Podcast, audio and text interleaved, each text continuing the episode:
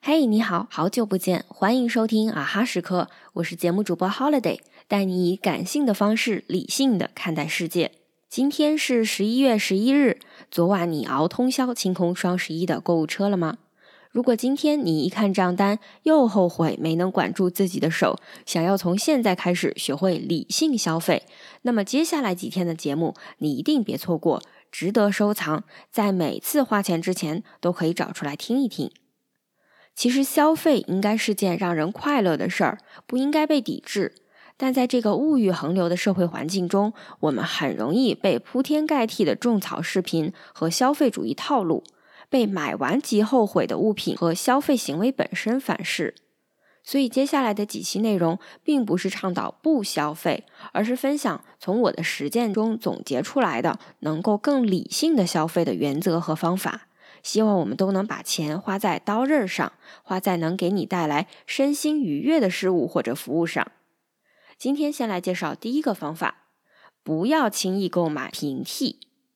很多人会为了省钱而选择平替产品，乍一看好像价格便宜了不少，但问题是替代品其实很难填补心理的空缺。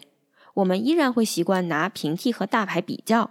如果你本身是品牌情节很重的人，往往会发现平替真的没有大牌好，或者它只是某方面达到了替代的作用，但想要满足大牌的所有功能，还需要再买其他的平替补充。最后，所有的平替加在一起，其实也够买一个大牌了。这个方法并不是说大牌一定就好，更不否认品牌溢价，而是想从心理层面分析，为什么买了平替，但依然没省下钱，或者感受不到消费带来的快乐。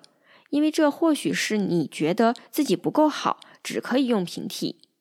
如果拥有一件物品可以让你打消购买其他同类物品的念头，比如说苹果的手机啊、耐克的跑鞋啊，并且它们确实质量更有保障，款式更让你喜欢，那么就在能力范围内给自己买一件好的。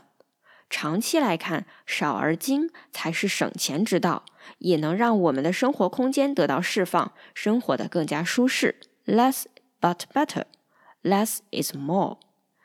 好了，今天的节目就到这里。阿哈时刻，感谢你的收听，我们下一期再见。